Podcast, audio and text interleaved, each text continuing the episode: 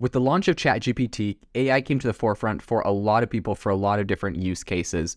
Um, and there is a new company called Humane that recently came out with a wearable AI demo that is pretty wild, in my opinion. And so I want to talk about some of the new features that are on that and what we might see from similar tools in the future. So, all this to say, um, this is coming from Imran Chaudhri, who is the co founder of Humane, and he was actually a previous um, product designer at Demo or at Apple who helped create a whole host of their different products from some of the earliest computers all the way down to the iPhone and then all the way to the Apple Watch. So he's really been into this whole device space for quite a long time, and he's developing a new device um, that incorporates AI into your everyday life. So, to give you an idea of what this looks like, the device pretty much looks like a really small black puck that can slip into your breast pocket. It has a camera, it has a projector, it has a speaker, and um, that is kind of on the top of it. And recently, Chaudhri he went on to TED and he gave a TED talk. Parts of the TED talk were leaked, um, but now the whole thing is available. So I recommend you go and watch it. Um, but he essentially walks through a bunch of use cases for this new um, tool and how it can bring AI into your life. How can it make how can how it can make things more uh, useful for you. So one of the demos that he recently showed on this um, was it was you know kind of like a gimmick in the middle of his presentation. His like um, his device started ringing, and then he like pulls up his hand and it projects straight onto his hand um, like your wife is calling and like an answer and a decline button. He's like, oh, sorry, I ought to get this. And like answers it and has a little conversation with his wife and then hangs up.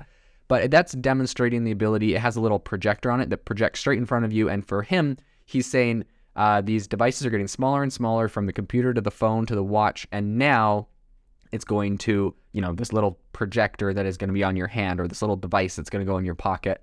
Um, so another thing that he demonstrated on this was the ability to ask it questions. He can press and hold a little button on the top of the device um, and ask it, you know, where he can buy a gift, and the device responds with the name of like a local shopping district he can go to.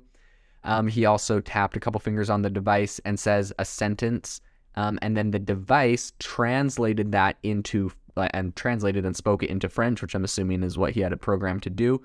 But what was interesting about this is it spoke it in his actual voice. So it was using, uh, you know, voice cloning for this. Now, I don't know if this is something they've baked in house, like that voice cloning tool. There's uh, ElevenLabs does it really well right now. Anyone can go upload five minutes of audio and it can clone your voice.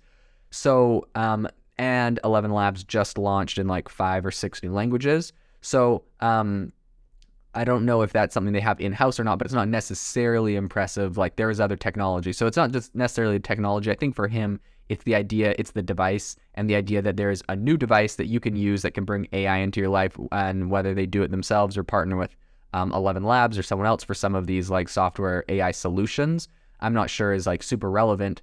But um, it is definitely interesting. It does have a lot of use cases. Now, you know, what is the difference between pulling out your phone and doing this? he says that phones are kind of cumbersome and pulling them up and asking it, you know, how to get somewhere or how to do something takes time, whereas this can be a lot uh, simpler, a lot faster. Um, it's right there, you can tap it. But like also, I mean, to play the devil's advocate here, if you just like duct taped your phone to your front pocket right below you, I'm sure you could get your phone to do like a lot of these different things. Like I guess you could make like a hotkey or something to integrate with Google Translate or I don't know something. Any case, uh, I won't hate on it too much. Like I think it is a cool device. It is very interesting, but also it's important to say like, do we need a device or do we have something we already have that can do this? In any case, another thing he says, um, he taps the device and says, "Catch me up." And it reads out a summary of all of his recent emails, calendar events, and messages. I'm assuming it summarizes them. So um, using AI to like get like a good summary of what's happening and not having to literally read him word for word everything. Um, another thing he does is that he holds up a chocolate bar in front of the device and presses his fingers on it and says, Can I eat this? And the device recommends he does not eat it because he has a food allergy. Um, he then presses his finger down and says he's going to eat it anyways. And then it says, Okay, enjoy. And he's like, I love how it's like, doesn't judge me and stuff. And like, I don't know, whatever. you programmed it to say that. But, anyways, um, a cool, another cool tool, another super cool tool, but also like, could you just take your phone and take a picture of a wrapper?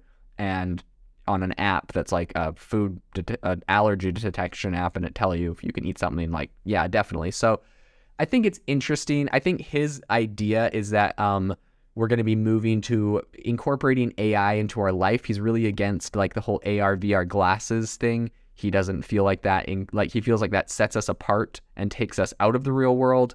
Um and you know it's kind of like blocks you off whereas this is like really incorporated into everything you do and to that i do agree um, I do think that distinction is important. And I think he's just trying to create a lower friction product uh, that you can use for a lot of really useful things. And so the other thing I do think that is valuable about this is it doesn't necessarily replace it doesn't replace a phone. You probably still have your phone in your pocket like paired to this thing, Bluetooth. It's almost like a, a smarter version of like an Apple Watch. Oh, it also begs the question of you could if you could just incorporate a camera into an Apple Watch and do all of these same things, um, or a, a camera and a projector I don't know, or perhaps you don't want to watch on your wrist and this would be useful.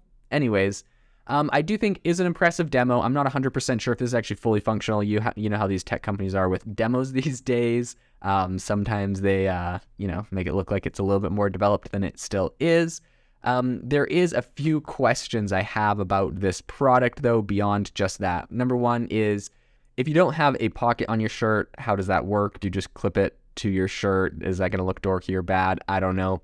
Um, also, he's calling it a demo, but we've never actually seen him use the projector buttons or the voice commands. It kind of just did what, like, he pushed a button and it just did the thing, but he never told it to do anything. So it's like, that all could just be pre recorded buttons he was pushing. You know what I mean? Anyways, maybe it's real, maybe it's not. I'm not 100% sure. Um, one thing during the demo, he uh, he had it translate into French. I'm not sure how he set that default. So there's just a bunch of different things where um, I'm not 100% sure how developed this thing actually is. He did mention though that this thing is going to be described as like a privacy first and safe device. Um, and I think that that is going to be one of the biggest issues and things that are top of mind for people before you go and strap a camera to the front of your chest. Like, how is that being used? What is that able to see? Like, do you turn that thing off when you go to the bathroom? Like, come on, like think of some of the these use cases. And in addition to that, like a really big product now um, is like those little sliders that you put on top of your laptop camera, right? You can slide it off and it literally puts something blocking your laptop camera because we know a lot of hackers are able to hack into your laptop camera with different malware, different things, and watch you, which is a very, you know, that feels like a major violation of privacy, obviously. Um, so much so, this product that uh, in a recent laptop I purchased from Lenovo, it literally built into the camera has like a manual like camera blocking switch. So on a tool like this, how does that work? Like when is the camera on? When is it off? How do you know it's private and safe? I think those are going to be really important questions. Um, also, how bright is the projector? How loud is the speaker? Is this going to work in daylight? He was in a, a dark theater um, when he was giving this presentation if this is in a crowd, are you going to be able to hear it? There's a lot of just different questions. I think um, I would be curious to ask him. What about third party apps? Am I going to be able to get Uber and Spotify on here?